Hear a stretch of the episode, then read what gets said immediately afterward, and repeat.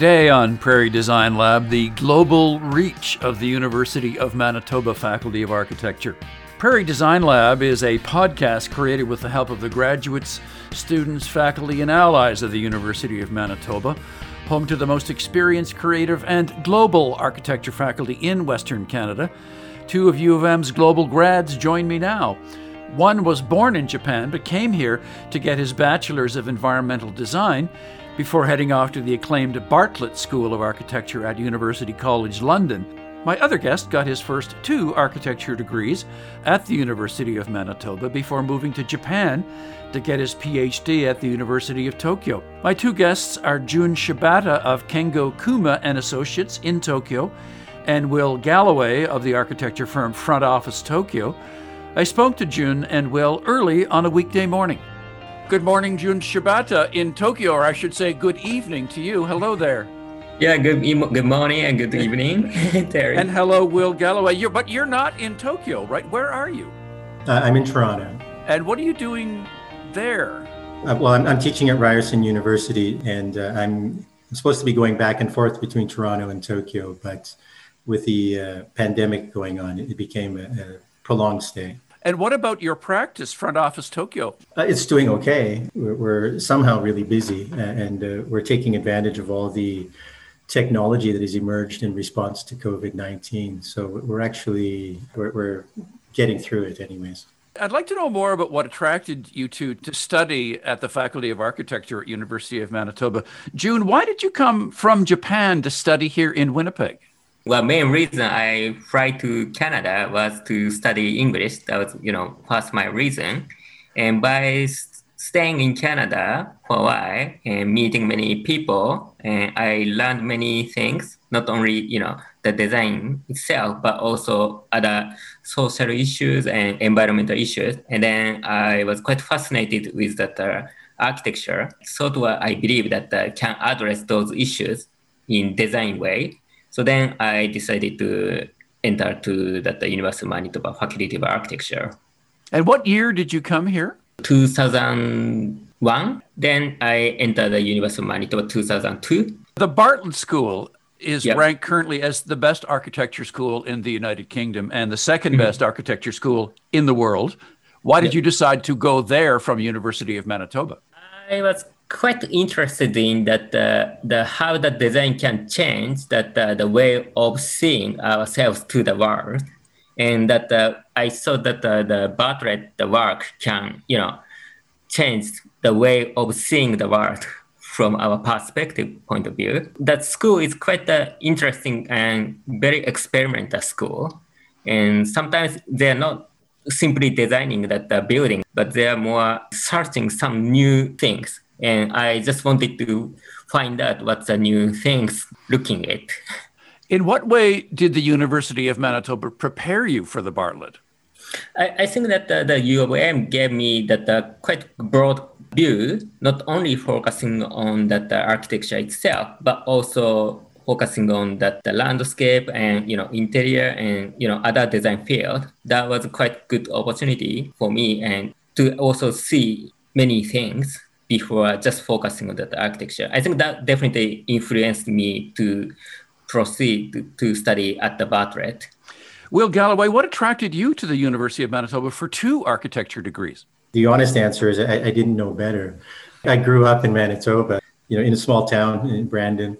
You know, the big city in that at that time was Winnipeg. So, you know, that's that's just where I went almost to automatically. But you know, in between the two degrees, I, I, I, was actually working and living in Japan for a few years, and it didn't occur to me at that time that I could actually study in Japan. So I, I did my master's degree at University of Manitoba so that I could finish my professional degree. Yeah, actually, that turned out to be a good choice, I think, in, in hindsight. Why do you say that?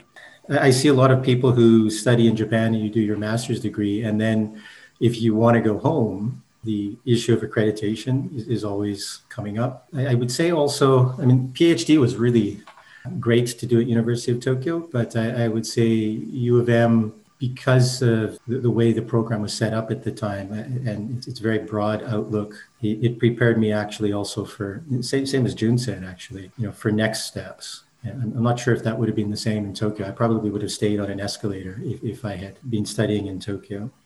What do you mean by that? Stayed on an escalator. I mean, this is probably true of any school in, in, the world. You know, once you you sort of get into a program and then you you know, the opportunities in front of you, you know, become they sort of widen, but they also narrow at the same time. You know, who, who your professor knows, who they can introduce you to, and so on and so forth. Uh, University of Tokyo is, is amazing. It's globally connected and so on and so forth. But the way forward after you graduate is generally just a few offices. And I, I, probably would have just stayed in Tokyo and never you know, moved to London, for instance, because that would have just been the easiest thing to do. Do I have it right that you both teach at university? Uh, Will, you're at Ryerson, is that right?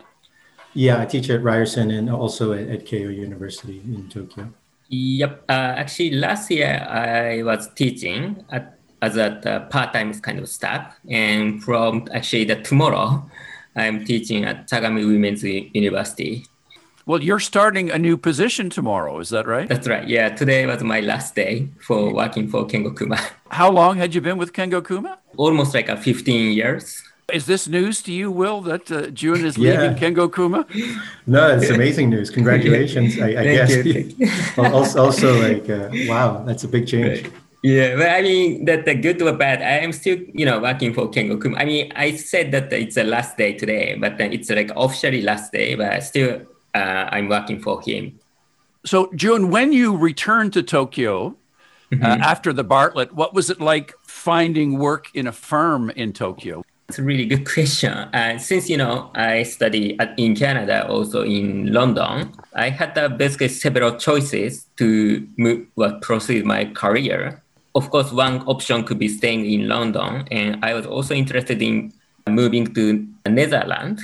But what I wanted to get is more actually to build something, put my consideration to the materiality. That was my interest at the moment. Then I thought that the Kengo Kuma is the one I should go. There's some offer from offices in London and the other country, but I finally decided to go back to Tokyo and work for Kengo Kuma. He is uh, an acclaimed architect in Japan and around the world. But for those who aren't familiar with him, just remind us about some of his or the firm's most special projects? One of the most famous projects he just completed is National Stadium for Olympic 2020. Well, actually 2021 now, but uh, yes. yeah, that's uh, the yeah most famous one. The firm faced pretty dramatic challenges with the national stadium because of budget overruns and the, the need to overhaul the design of the facility. Yeah, the, the budget and schedule was very tight because you know the original design was done by Zaha Hadid, and that design was over budget and that uh, also pushing the too much the schedule. So then finally the government decided to redo the, the competition. The Kengo Kuma won that. Will you are an immigrant to Japan. How did you find your place in the architecture of Japan? With lots of difficulty, really. I don't know. June, Jun, probably knows it from the other experience, or even going back too. You know, f- finding your way in Japan is, is quite challenging because it's there's lots of cliques.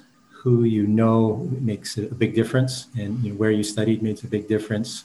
I, I was kind of lucky that when I um, moved to Tokyo in 2003, I was talking to various professors, and, and uh, there was one professor I wanted to study with, and he advised me that I don't and instead go to University of Tokyo and, and study with a, professor there, simply because of the kinds of opportunities that come from graduating from that university, especially as, as a foreigner. And I recognized that he was speaking wisdom. It, it reaffirmed my choice to go to the University of Tokyo. And he, he was completely right, because then graduating from that school uh, reassures clients, first of all. Um, it also meant that if I wanted to teach, uh, I could teach at, at, rather good schools in Japan. So that, that's why I could teach at Waseda University and Keio University.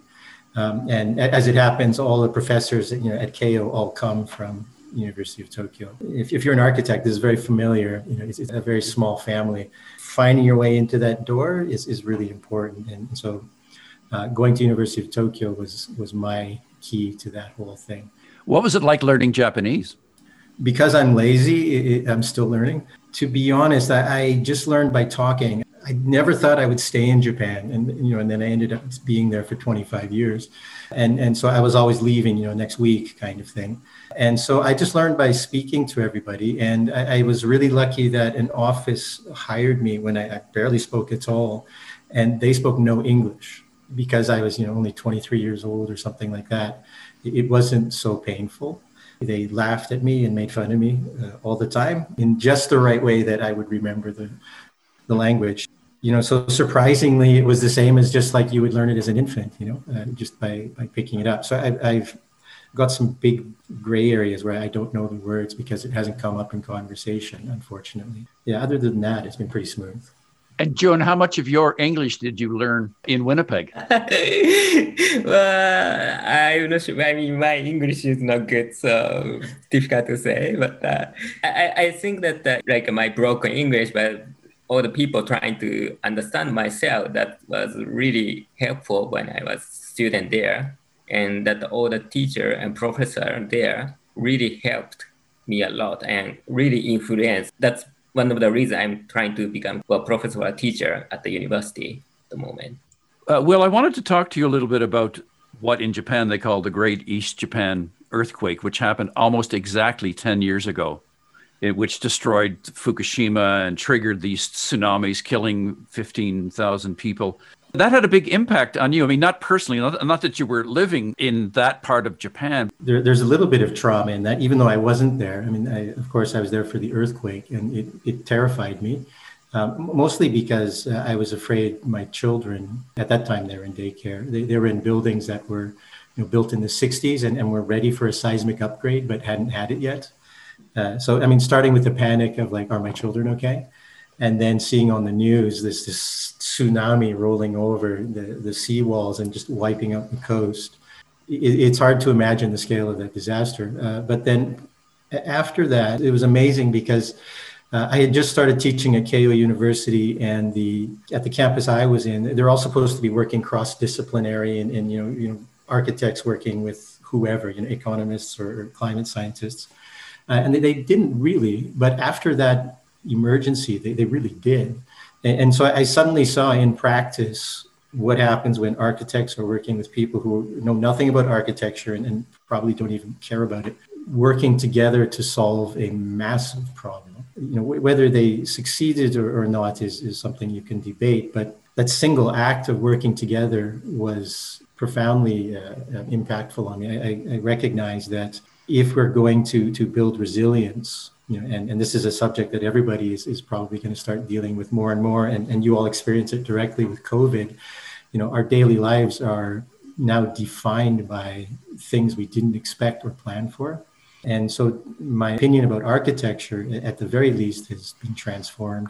You know we need to be more open more engaged and we need to plan for stuff that we can't plan for. And how architects learn that is you know what education needs to be about and probably what practice is going to have to be about too going forward. Jun what did you learn in in your world of the earthquake and the meltdown at the reactor and the horrifying impact on life in japan? What and how we live that's we need to reconsider that was a, a big lesson i think.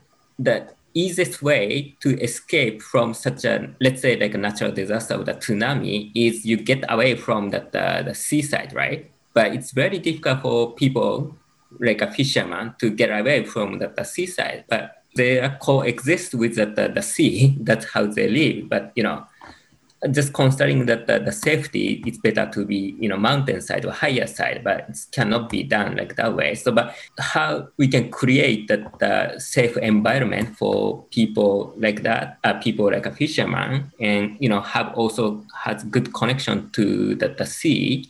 That kind of things was you know that was a quite big lesson. I mean, not that there's no solution and answer, but I, I think it's a it's the lesson. I think it's same as the the pandemic at the moment. I think there's no solution and answer yet how as an architect can respond to this situation. But I, I think it's a big lesson. And then all through the history, whatever happened like this kind of natural disaster and the pandemic, that the you know architecture paradigm always shifts some way. So that's we need to start thinking of it. Back in 2017, Will, you co edited a book uh, called uh, Rethinking Resilience, Adaptation, and Transformation in a Time of Change. Mm-hmm. What were the messages in that book, especially that apply to conditions now? To be resilient, you need to have extra capacity sort of built in. So you, you almost have to like de- design into our world, you know, whether this is political or economic or, or architectural, we, we have to have space to maneuver. And I, I, think, you know, in the last few decades, we'd actually copied this Japanese idea, you know, this just-in-time production sort of idea where you, you make stuff and you, you only have enough for the next truckload or for the next thing. That that kind of mentality has, has pervaded a lot of our life. You know, as soon as you have a disaster, you suddenly realize how tenuous, you know, the supply chains and, and the connections actually are. And so we need to be almost willfully more robust than we can imagine uh, in order to have the capacity to, to bend or move or shift or pivot, you know, whatever the actual response is uh, when something unexpected comes up. Uh, but we definitely can't plan for just a pandemic. You know, it's, it's, it's just not going to work in helping people to recover from the impact of the earthquake, were you involved with your university in the Veneer House project? Yeah, I did part of it with uh, Professor Hiroto Kobayashi, and that, that's mostly him. And, and he, he's really an amazing, energetic guy. I helped to do fundraising through Architecture for Humanity, basically. I was there, but I, I won't take credit for it. For those who don't know what uh, Veneer House is, what is it? It's got lots of variations, but uh, the simplest version is, is where you you take plywood and you cut it in very specific ways so that when it's assembled, uh, you can have a house that almost like a flat pack house from IKEA. The point of it, I suppose, is that especially in cases of disaster, is that right after the disaster, everybody is busy trying to build stuff, reconstruct things, and there are no carpenters. You can't get you know all these people with expert uh, knowledge and, and, so the, the point of the veneer house is that anybody can do it but making it as easy as possible to build a shelter uh, out of you know the simplest of parts without even nails or, or screws if, if you don't have them at hand no specialized tools in Japan, they call plywood veneer. Is that right? Yeah. And you slide the pieces together with channels that are already cut into the veneer? In the case of Japan and, and actually all over the world, and you know even in, in Kathmandu, amazingly, there's a there's a CNC machine. Uh, so the there's two versions. One where you could do it with you could cut the pieces with the saw to make those slots to, to connect it. In Japan or where the technology is, is available, they do it with the CNC machine. So it's all cut, you know, precisely by computer. As a non-architect, I don't know what a CNC machine is.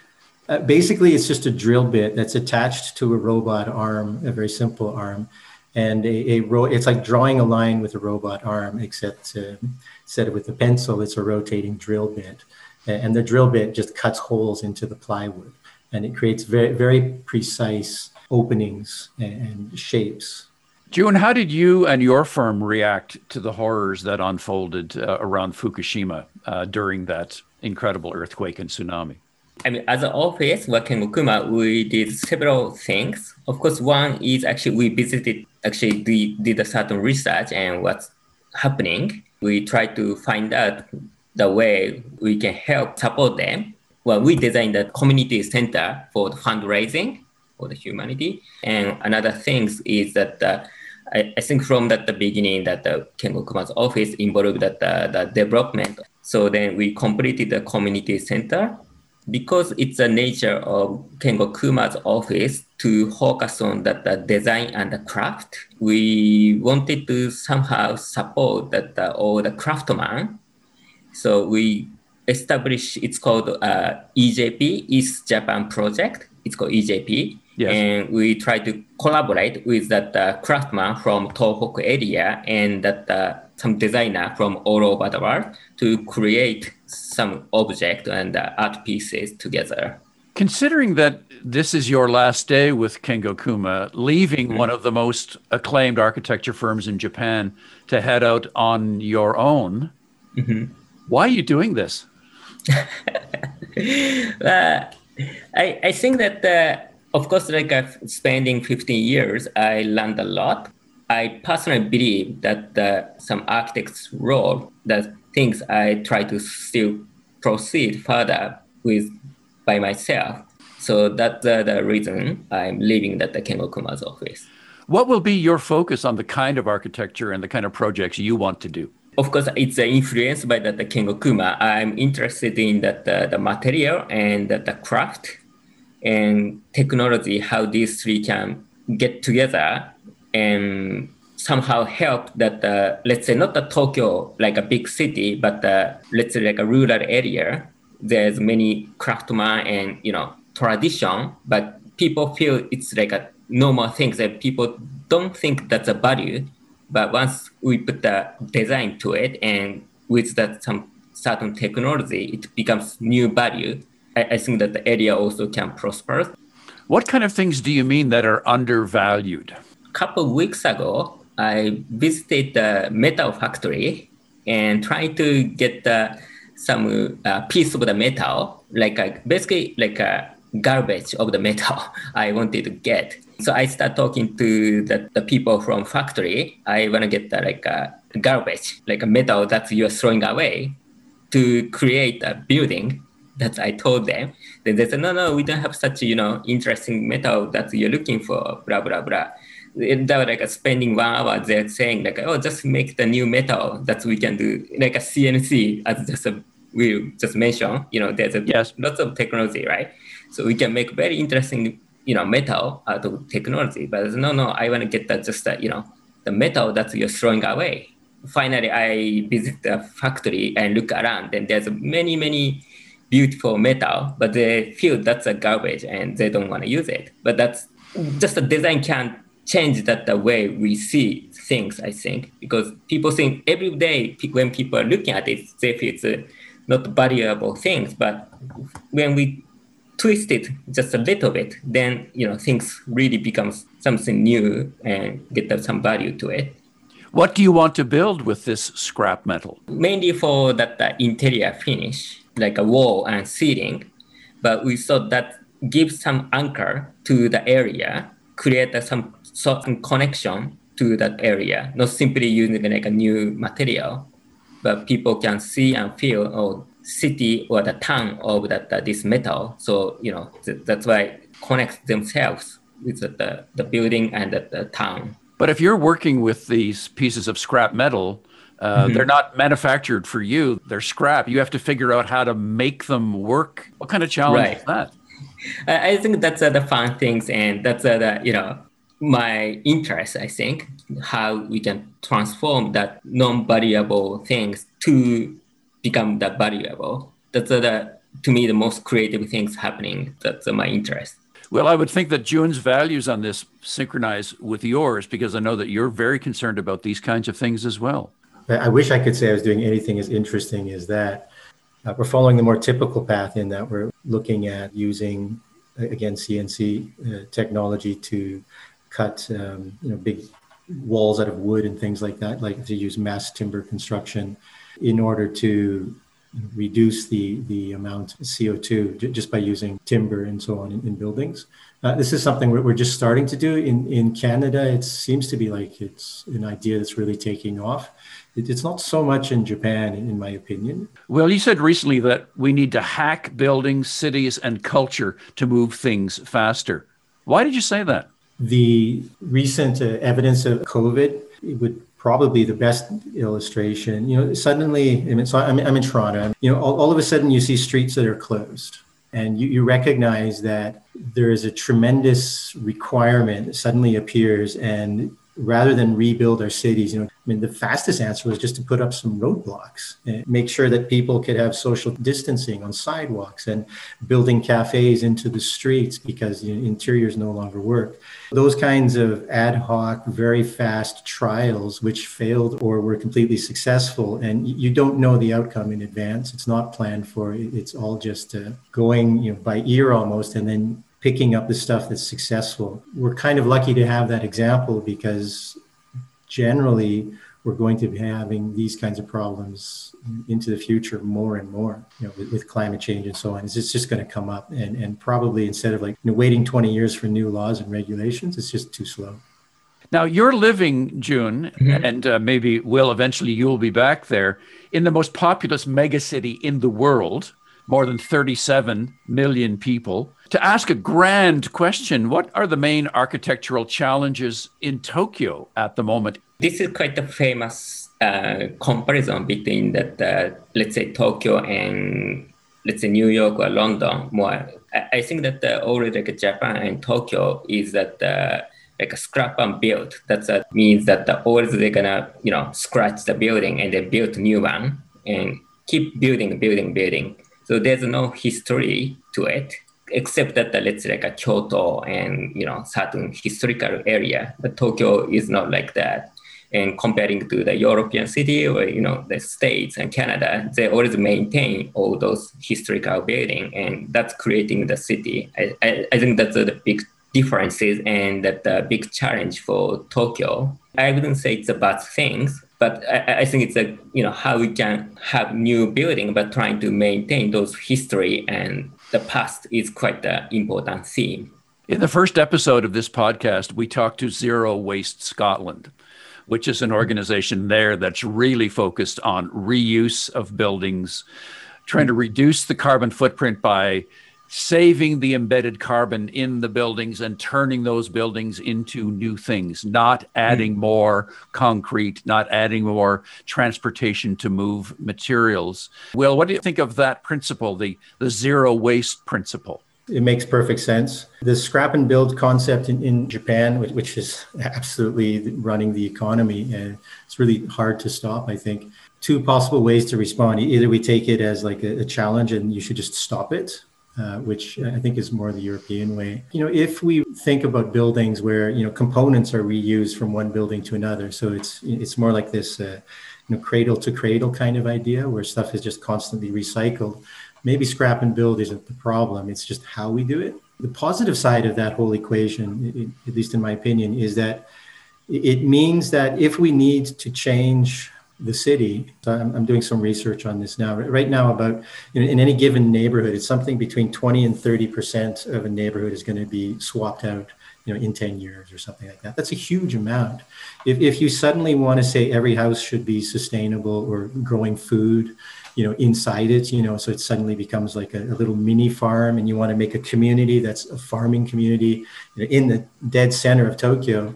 You know you can't really do that just by adding stuff onto those buildings. You, you need a new kind of building. If you have a process in place where change is like constant you know this churning then we should sort of just uh, take advantage of that and, and you can actually swap out tokyo for a better one. When will we see you two back in winnipeg I, I, don't know. Maybe Jun can answer that. Just I can say it's not in winter. oh, not oh, because you know Winnipeg winter, yes. Exactly. Yes. I would love to help to organize a reunion for you two back in Winnipeg. Thank you for taking the time out of yeah, your very busy life to talk to us today on Prairie Design Lab. I'm very grateful. Yeah, thank you. Thank you very much. It's great uh, also to hear your voice again. It's it's yeah. been a while, so that's very nice. It's a very yeah. familiar voice. Yeah, yeah, Jun, I was on the radio here for a long time. right, so, right. thank you so right. much. Okay. Yeah, nice bye bye. You. Bye bye. See you. Will Galloway is the owner of Front Office Tokyo. He also teaches at Keio University in Tokyo and at Ryerson University in Toronto. He joined us today from Toronto. Jun Shibata is just leaving the high-profile Tokyo architecture firm Kengo Kuma and Associates to start his own firm. He teaches at Sagami Women's University just southwest of Tokyo. Both are graduates of the University of Manitoba Faculty of Architecture.